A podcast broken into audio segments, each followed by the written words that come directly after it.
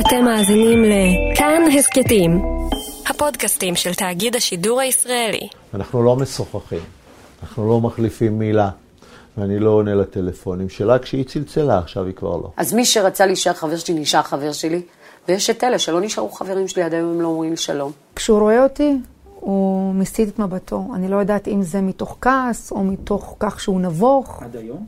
עד היום. זה די מדהים. שתי מפלגות שהרגע רצו ביחד, עכשיו המפלגות הכי מפולגות בכנסת. זה לא רק שהן מפולגות, הם גם לא מדברים אחד עם השני. הם הולכים במסדרון, הם מסתכלים אחד על השני והם לא אומרים שלום. אתה תופס את הראש ואתה אומר לעצמך, איך הם בכלל הצליחו להחזיק מעמד? אהלן, אתם על עוד יום של כאן. אני עקיבא נוביק, יושב לי כרגע באולפן הרדיו בבניין התאגיד שבירושלים.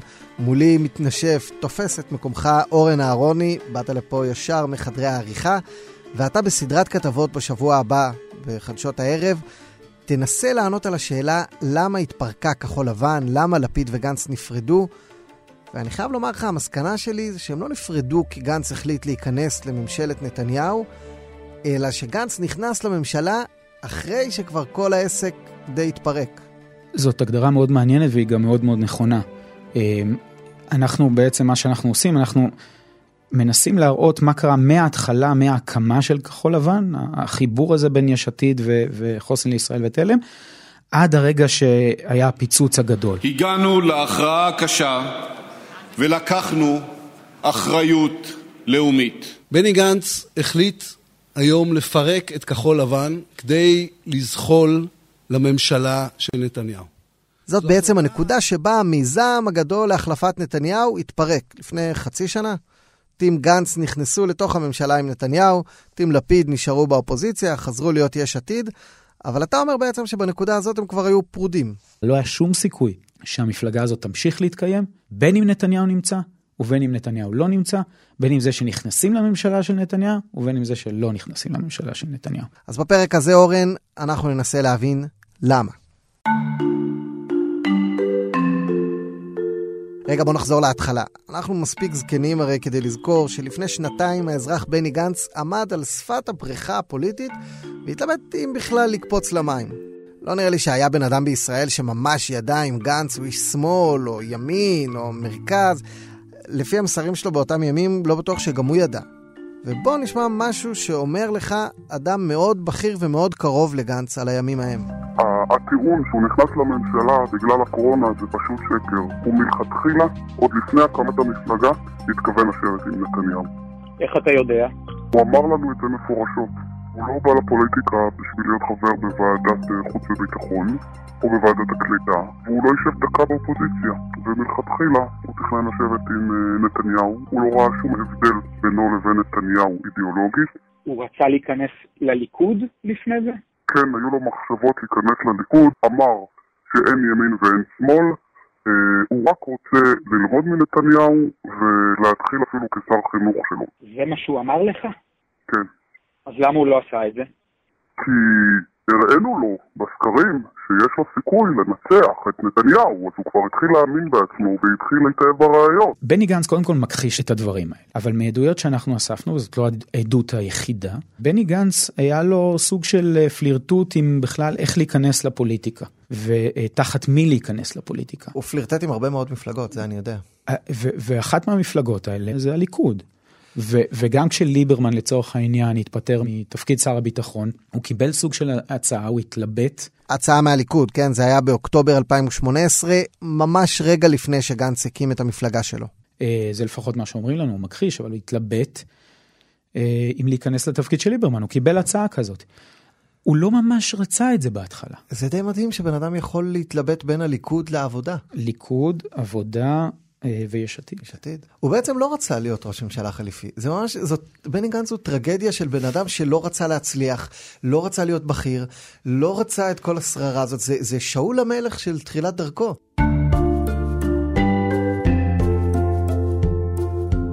הוא חיפש אולי אתונות, אבל הוא התחיל לטפס לכיוון המלוכה. גנץ הקים את חוסן לישראל והתחבר ליאיר לפיד. הם צירפו עוד רמטכ"ל, גבי אשכנזי, ועוד רמטכ"ל, בוגי יעלון ממפלגת מה זה חשוב איך קוראים למפלגה שלו. והמודל הזה של הנהגה מרובעת עם השם הגברי ונוטף הטסטוסטרון, קוקפיט, התחיל לחרוק בפועל כמעט מהרגע הראשון. לא יכולים להתחיל ככה, אני נורא מצטער. אני נורא מצטער. לא ילך. הנה חריקה לדוגמה. אמצע ימי הבחירות, סיור בדרום, ואלה הדקות שלפני הצהרה תקשורתית. זה כמובן אף פעם לא מגיע למהדורה, אבל פה שומעים באמת את הבלגן. ארבעה גברים בחולצות שחורות, חוץ מדווקא יאיר לפיד שבתכלת, וכולה לייצר תמונה והצהרה של דקה לתקשורת, תשמעו איזה כאב ראש. איפה יאיר?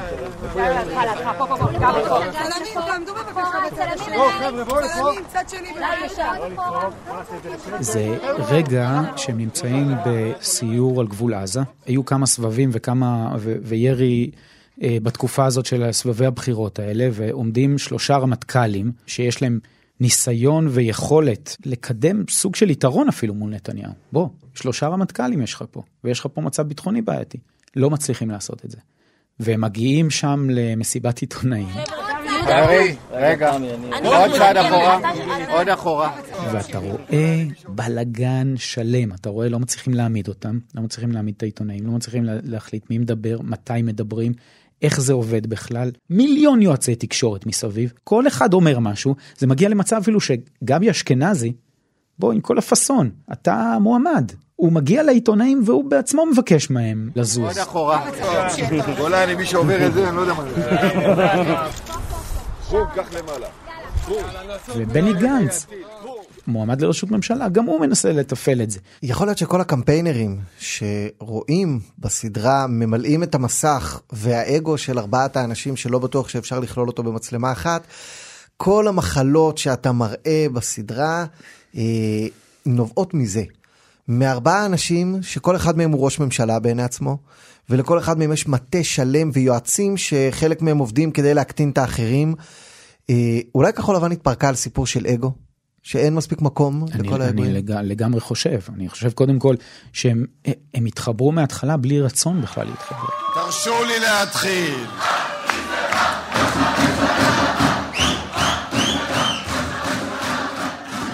יאיר לפיד רצה להיות הראשון ברוטציה ואחרי זה הוא התפשר להיות השני ברוטציה. בני גנץ לא רצה להיות בכלל ברוטציה הזאת. אבל הם, הם התאחדו, היה שם שלום בית למטרה אחת, להעיף את נתניהו, ופה הם הגיעו להישג מדהים. כל עוד זה הצליח, כל עוד המהפך נראה באופק, אה, הם הצליחו לשמור על איזה שקט מסוים, ואז כשכשלו אז נחשפו המומים הישנים? נכון, אבל אתה דיברת על קוקפיט, וכשאתה מדבר על, על, על איחוד של מפלגות כאלה, כשכל בן אדם שם ברביעייה הזאת אה, רואה את עצמו כמוביל, רואה את עצמו כפוטנציאל להיות ראש ממשלה, רואה את עצמו כמישהו שהוא הראוי ביותר, ויש שם גם לא מעט זלזול בין חלק מהאנשים, אחד כלפי השני. מה, שלושת הרמטכ"לים ביאיר? שלושת הרמטכ"לים, בוא נאמר שגם גם ביניהם אין יחסים אה, אה, של, של אה, יותר מדי, אה, הערכה. או לפחות אה, כן, או לפחות לא היו ב- בשלבים מסוימים אה, בקריירה שלהם. זה ארבעה אנשים שבשלב מסוים עובדים אחד נגד השני. למרות זעם מאוד גדול דוריה של אה, אנשי יאיר לפיד ותדרוכים קשים מאוד שיוצאים היום מסביבתו של יאיר לפיד נגד בני גנץ, למרות זאת גנץ לא נכנע, הוא ממשיך לקיים את הבדיקה לאיתור אה, מדליפים בתוך המפלגה אה, ומחוצה לה. הבדיקה הזאת תימשך וגורמים אני מזכיר לך שהם הם שכרו חברת חקירות לחקור ולבדוק את השותפים שלהם. הם מי עשו... שכר נגד מי? חוסן לישראל שכרו אה, נגד יש עתיד כדי להפיל ולנסות להוריד את יאיר לפיד מהרוטציה הזאת. אבל זה, אתה תופס את הראש היום ואתה אומר איך הם בכלל הצליחו להחזיק מעמד.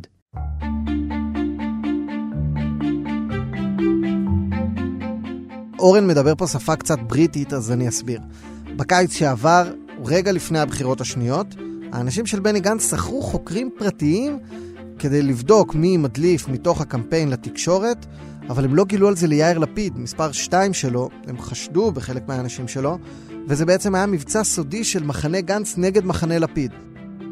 על הממצאים של החקירה הזאת יש מחלוקת עד היום, מי הדליף, כמה הדליף, אבל ברור שהיא פערה סדק אדיר בתוך הקוקפיט, וזה בקיץ 2019, בזמן שבין הארבעה האלה מתחיל להתרחב עוד סדק ששמו חברת הכנסת עומר ינקלביץ'. מתיחות מאחורי הקלעים על רקע הקשר הקרוב ביותר בין בני גנץ לעומר ינקלביץ', קשר שהחל לפני כשנתיים בערך וגם הוביל לשיבוצה ברשימת כחול לבן. במסגרת הקשר... יש עוד סיפור שהוא כל הזמן רוקד על הציר שבין רכילות לסדרי שלטון, וזה הסיפורים שאתה גם נוגע בהם על, אה, נקרא לזה... קשרים אישיים. בצמרת, שיש שאלה כמה זה הרחיב את הסדקים במפלגה. בוא נדבר שנייה, כי זה פיל רציני בחדר הזה ובכלל גם אצלם. ויש פה סוג של אי נוחות, אתה יודע, יש, יש אה, יחסים ויש קשרים וכולם בני אדם ו, ולא הכל זה לא חוקי ולא הכל זה אסור. אנשים יכולים לעשות מה שהם רוצים כשזה בינם לבין עצמם. הקו האדום בעיניי כשזה מתחיל להשפיע. ואתה זיהית השפעה? אני נאלץ להודות שכן. אני גם זיהיתי השפעה. בצמרת של כחול לבן התנהלו כאילו שיש יחסים אישיים שפוגעים קשות בתפקוד של המפלגה. היה מי שטען שעומר ינקלביץ' נתפסה בהדלפה, שלושה מחברי הקוקפיט חשבו שצריך להעניש אותה, וגנץ החליט שלא. זה גרם לכעס גדול עליו, ועתה אורן מפרסם בסדרה שזה הגיע עד כדי דרישה של גבי אשכנזי להדיח את ינקלביץ' מהרשימה. גבי מכחיש את הסיפור הזה שהוא פנה אליו, אנחנו יודעים שזה כן קרה, ואני כן עומד מאחורי uh, מה שאני מפרסם.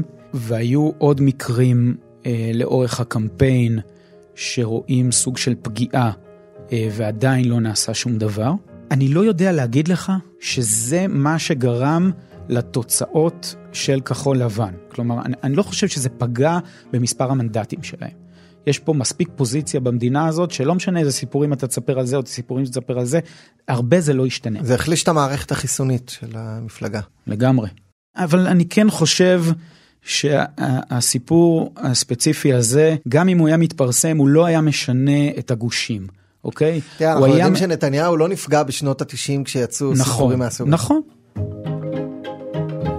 בכחול לבן אומרים על כל הטענות האלה ועוד, שמדובר באוסף רכילויות מופרכות וממוחזרות, שנובעות מניסיון של גורמים פוליטיים ואינטרסנטיים להאיר באור שלילי את מפלגת המרכז הגדולה והחזקה שצמחה בישראל אי פעם. לגבי הסיפורים על עומר ינקלביץ', בכחול לבן אומרים שהם סיפורים ממוחזרים שאין בהם ממש.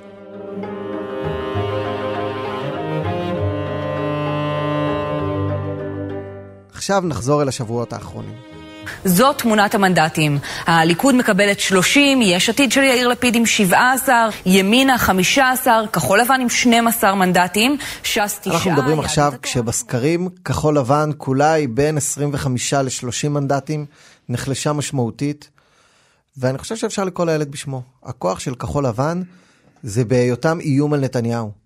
בני גנץ בחלק מהסקרים ממש מרוסק, אחרי שרק לפני פחות משנה היה שווה 30 וכמה. הכוח של כחול לבן נובע מהתחושה שיש פה גוף שיכול לאיים על נתניהו. נכון, לחלוטין. אגב, תדמיתית, גם השם כחול לבן, כשהם התפרקו, יאיר לפיד רצה את השם לעצמו, הוא רצה לקחת את השם כחול לבן ולא להיקרא יש עתיד, ושחוסן לישראל יישארו חוסן. כלומר, תדמיתית, השם כחול לבן היה לחוזק. כי מה הוא אומר? הוא אומר לא ביבי. הוא אומר לא ביבי. אז כשאנחנו שואלים האם תקום כחול לבן, האם תבוא שוב מפלגה כזאת, אני חושב שכן. יקום גוף עם אייזנקוט או חולדאי או אפילו אותם אנשים, כל המחלות שהראית פה והסדקים וחברת חקירות בתוך מפלגה נגד חלק אחר ורומנים והכל, בסוף השלם הזה באמת הרבה יותר גדול מסך על הקו בזכות ביבי. נכון, והוא גם קיים היום בזכות ביבי. כל הכבוד, אני לא מתערב כיצד השמאל מחלק את הקולות שלו. בני גנץ הוא שמאל? לא מתערב כיצד השמאל מחלק את הקולות שלו. וזה לא רק זה, אתה מדבר על גבי אשכנזי ובני גנץ שהיו להם פלירטוטים עם הליכוד. כן, ארבעה ימנים נכון. בעצם. אם יאיר לפיד טוען שהוא ימני, יאיר לפיד ושלושה ימנים נכון. בליבם רצו נגד ביבי פה. נכון, וזאת באמת הנקודה העיקרית. מעניין מה יהיה בעתיד. אם יום אחד נתניהו לא יהיה במערכת הפוליטית, אבל זה כבר מדע בדיוני. אורן אהרוני, תודה רבה. תודה רבה לך. בשבוע הבא במהדורה המרכזית של כאן 11, דגל לבן, כך... אה... קמה ונפלה כחול לבן. התקווה, ההבטחה של המרכז שמאל. אחלה אורן אהרוני, אחלה בני גנץ, אחלה מחנה המרכז שמאל, ואחלה דניאל אופיר וניר גורלי שערכו והפיקו את הפרק הזה, אחלה תומר ברנד מכאן חדשות, אחלה הפודקאסטים של תאגיד השידור הציבורי, שאתם יכולים למצוא בכל אפליקציה שמכבדת את עצמה, ואחלה אני, עקיבא נוביק, ואחלה אתם שהאזנתם. וניפגש בעוד יום הבא.